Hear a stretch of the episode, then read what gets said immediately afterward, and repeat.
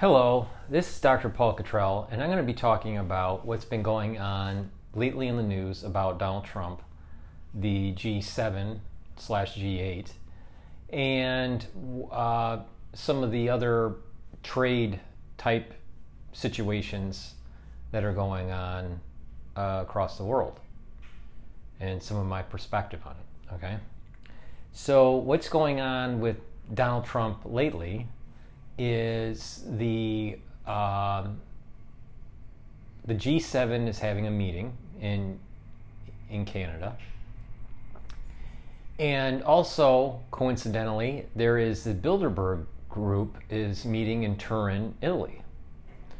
As we know, uh, about a week or two ago, we've had some news that's been transpiring about new government formation in Italy and the wanting of a Italy exit out of the E U. And as you know, the European Union does not want that. And here again, we have a nationalistic um, fervor that is starting to evolve in a peripheral nation, or in, in and it's actually a core nation in terms of the E U.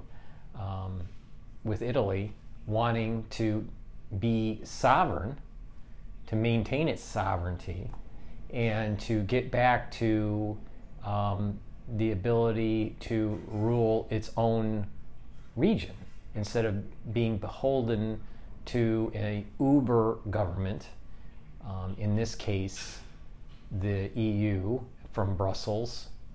So it's similar to what was going on in Brexit. Now, how does this tie to Trump and Trumpism and, and all this stuff, you know? The reality of the situation is, is that Trump, as the President of the United States, represents, um, in from the United States point of view, uh, of a nationalism, of a need to maintain territory, maintain its borders, reduce porosity to, to um, project the rule of law, and to control its currency. In the case of Italy, we have a government that signed into a uber government. The, it, the Italians signed into the E U and lost its border, its territory, and uh, became integrated through a monetary system by not being able to produce its own currency. So they're beholden to the euro and the E C B, the European uh, Central Bank. Through the wisdom of the U K, they were halfway in the European Union, but maintained the, the power of the sterling, maintained its currency. So it was easier for them to exit if they needed to. And you see this.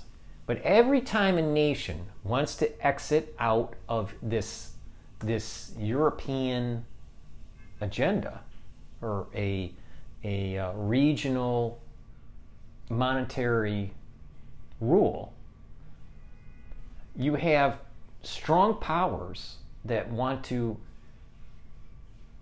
do a recount or a revote and a revote, similar to when they were looking for a referendum on the European Union entry with all these nations. They couldn't get it. They couldn't get the referendum. So what did they do? They went through the back door and just forced the agreement. So when, when you have the legislative bodies in these different countries not wanting something that is hyper-integration, and then eventually they get integrated, and then decades later they decide that this is not working for us, maybe there was some wisdom in the herd, saying maybe it's better to have individual countries. Um, so there is this maintaining of this Westphalian um, order instead of this post-Westphalian order. So, but you have these globalists, hedge fund types, these um, these uh, U N officials, and multinational corporations that say, you know what, it's easier to do legislation and regulations and, and you know, uh, be able to control the movement of these things when we can negotiate or influence these larger bodies of regions instead of these individual nations, because the individual nations may be too idiosyncratic and it's too hard to manage.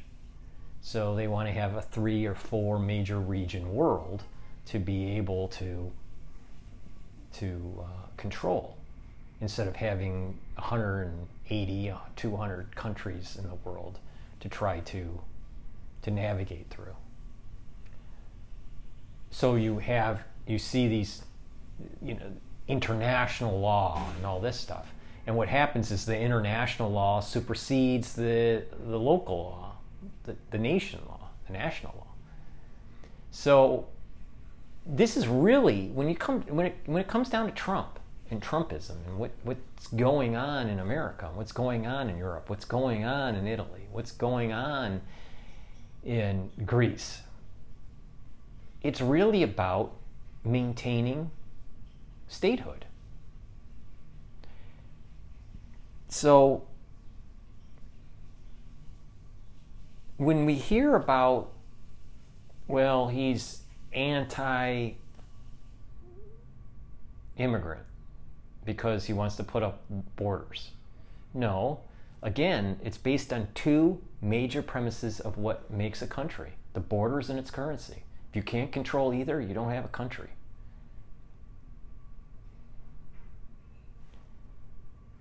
The globalists don't want borders. They want world integration. They don't want you to be able to control your currency because they want a world currency, which leads to these problems such as decashing, negative interest rates. If you have cash, you can take the money out of the bank and not get affected by negative interest rates, because negative interest rates means they're taking every month away from, from your principal. And if you look at the data, there's a lot, the next recession that happens, there's going to be very little room that the central banks could uh, lower interest rates to be able to stimulate the economy and provide a transmission mechanism for stimulus, unless they go into negative interest rates. And Europe, in certain regions, are already in negative interest rates. So what does that mean?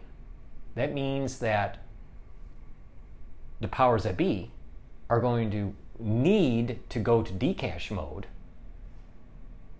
to be able to prep for the next recession to allow for negative interest rates. Because if you, the power of just pulling the money out of the banking system when they give you negative interest rates is too, is too painful for these large banks to be able to absorb that shock, because of the bank run, which would exacerbate the recession. But the, the will of the people could be um, exercised. When you decash, you don't have that. You don't have that ability. So Trump is, is, is a larger phenomenon. It's not about the person. It's about the, the, the nat- nationhood. As Alex Jones, you know, says, you know, the, the answer to nineteen eighty-four is seventeen seventy-six. So if we boil that down, what does that, what does that mean? Okay, it means that tyranny, surveillance state, the erosion of civil liberties can only be checked by revolution. Now, there's peaceful revolutions and there are violent revolutions. depending on the level of tyranny. A peaceful revolution would be give us negative interest rates and we have a cash society. We pull out the money out of the banking system, and there's a revel there's there's a revolt to that that um, method, and therefore the central banks would have to think otherwise. But if they decash us, then we don't have the means for peaceful revolt, and therefore we'll have to use means of violence to make sure that we are not harmed by poor decisions made by these uber government officials. One part of this uber government, you know, official aficionados are the banks, the multinational banks. They're so large and they accrete so much power that they put positions in the market that are so detrimental that if there's a hiccup in the system, a recession or whatever, and they aren't getting their their dopamine hit from the, the central banks, it goes into convulsion mode, and therefore, you know, they they uh, you know they, they it starts collapsing. This is a sign where you shouldn't be decashing so they can guarantee some sort of influx of money, so the populace can't pull the money out of the banking system. What's a sign is is that it should be trust busted, and these banks are too big to to to exist, not too big to fail. They're just too big to exist because they're too systemic. There's there's too much systemic risk that they build up, and I think this was part of what the Volcker rule was to move towards. But it's now being watered down. So the the so these tariffs with Trump is um, another hit on nationhood, because what has been happening is, is that you, we've had these multilateral agreements um, superseding Congress, just being signed by the executive branch, um, like T P P, NAFTA, and all this stuff. That um, that kind of erodes the power of the judicial branch and the and the legislative branch, and it, it integrates regions closer together. Start it monetarily, and then eventually, eventually politically and territorially. Um, well, unfortunately, there is in in the case of free trade, um, it's not so cut and dry. You know, we can't always be um, a, ca a country can't always be only export oriented or only import oriented. It goes in cycles. It's based on the currency values. It's based on the the growth rates um, and the development of the nations and and whatnot. But to have a fair playing field in terms of flow of goods, it's not fair for one country to say, well, we're going to provide um, uh, uh, goods to flow into our country with only a five percent tariff or no percent tariff, and we're going to sell goods to your country with a fifteen percent tariff. Or they get around that and they have special subsidies within the within the countries. So Trump's recent statement, you know, it would be it would be better for a world where we don't have subsidies, we don't have tariffs and all this, and that it's a it's a fair playing field. Totally agree. That sounds logical. But these special interests that are tied to the uber government, that are wanting these legislations to supersede the legislative branches and the judicial branches of nation states, they don't want to hear that. They want to maintain their monopoly and their their subsidy or their particular um, uh, markup through the trade. Trump is basically a disruptor. So everyone, it's spun in the media that he's anti-immigrant, he's terrible for the economy, and all this stuff, and he's, you know, he's a racist and all this, which is not true. He's just pardoned three major um, uh, minorities. And if he was racist, why would he do that? You're starting to see in the black community a move towards Trump with uh, some rappers, Kanye West, uh, or Kanye West, West or West, or yeah, and um, uh, Farrakhan is moving towards, you know, towards the, the Trump camp, because they realize that the status quo for blacks in America and blacks in the United States has not been fully, uh, they haven't been able to reach their full potential economically because of um, the status quo. The, you know, the, the way the Democrats and the Republicans have kept them, you know, in kind of these these these uh, sort of ghettos.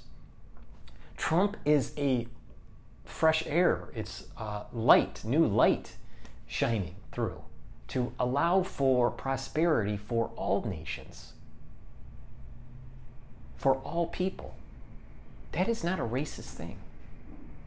But the ones that are in power that don't want this disruption of the Uber government, they're going to use the media, because that's one of their control levers, to spin that he is racist. Case, perfect case. Obama, being a black president, why did he not uh, have such um, have such a push for minority pardons? But yet Trump did. Trump created, bought a golf course that was not open to blacks and opened it up to blacks. Is that a racist? Of course not.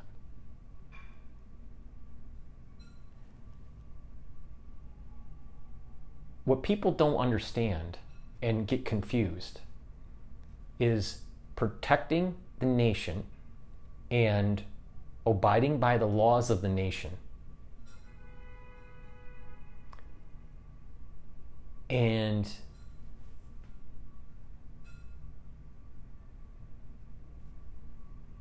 racism. Immigration versus illegal immigration, for example.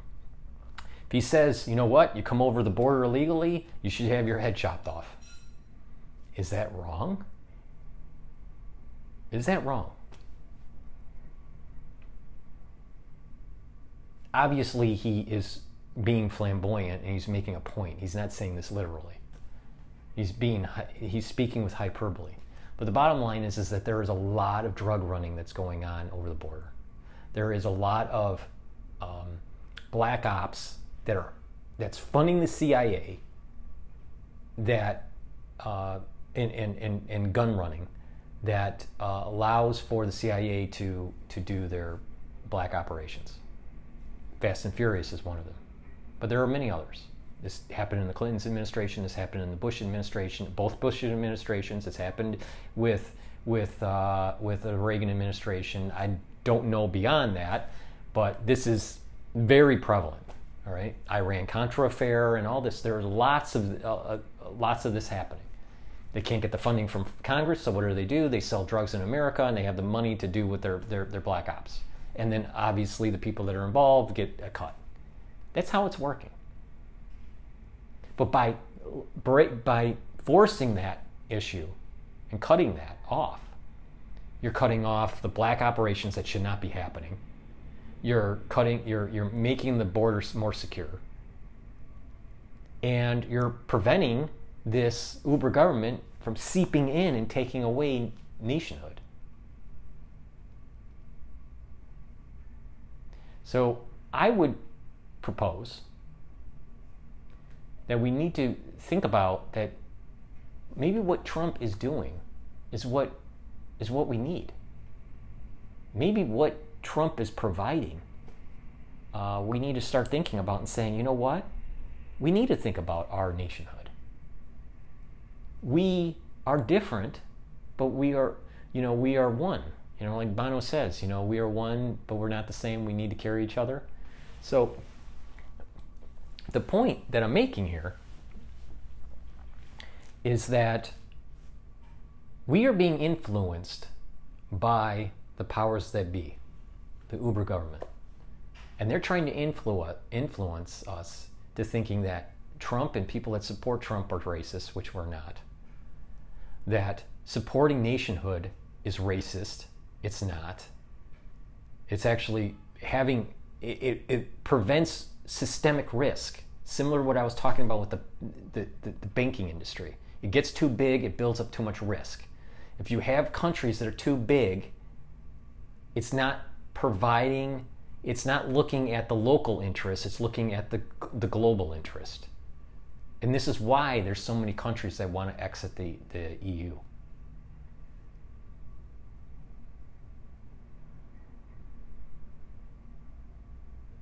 So Trump also said, well, you know what? Maybe Russia should be, you know, part of the G seven. It used to be called the G eight, and they were kicked out, you know, under Obama. So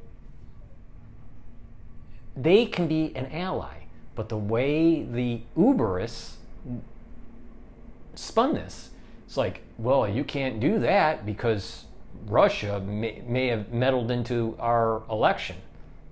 Do you have any idea on how much the United States has meddled in with democratic elections since the nineteen fifties? A lot. And their influence has been much more influential. The weight of influence was much more with the U S intervention in other people's elections than anything that that the Russians did in the, the just the prior presidential election. By far, by, by leaps and bounds, especially with uh, the C I A influence in, in Europe and the peripheral nations, especially, you know, the satellite na- na- nations, uh, and what was going on in, in South America, or the fiascos that were happening in Cuba. But because we forget our history, or the ones that are pushing the lever of the media are trying to spin this that we can't have and we can't ha- be friendly with Russia. Therefore, let's demonize Trump, because Russia is actually anti-globalist too. There's this anti-globalist uh, uh, agenda that's starting to build up with these ones that want nationhood, but it's being spun as, well, that's a communism. So the, the, the perception of this is is uh, is important to understand, and who's spinning what and how and why. It makes more sense with the blue water navy that China is developing for us to ally with Russia than it is to keep on going in the trajectory that we're going in and, and alienate Russia. We could actually make a more peaceful world by working together with Russia and being more economically integrated with Russia, because of the history between China and Russia. They're worried about the, the mass northern border between Russia. We can leverage that. But the globalists want a pivot to Asia and and uh, be more integrated with a communist China than a blossoming Russia. So, you know, we um, it's sad. It really is sad. And how the media w- will spin that he that Trump is a racist, a communist, and all this. Now, in American politics, the Democrats don't want to admit that there is a deep, deep electorate that is in the United States that it sees this and wants nationhood. And no matter how they spin it in the media, that allying with Russia uh, is bad for the nation, and that Trump is bad for the economy, and bad for blacks, and bad for minorities, and black, bad for the world. Let's just look at the data, all right? Just for the five hundred days that he's been in office. We have a, a roaring stock market. We have a great economy that's going on. We have very low unemployment. We have record employment in the minority communities, especially the black communities. We're starting to get sensible um, movement in terms of the judicial branch, or let's say the um, yeah the judicial branch, or the um, the well the executive branch too, and minorities in terms of incarcerations and stuff like this. The um, the rebirth of constitutionalism and civil liberties, and this idea of of um, the nanny state should not be projected on people.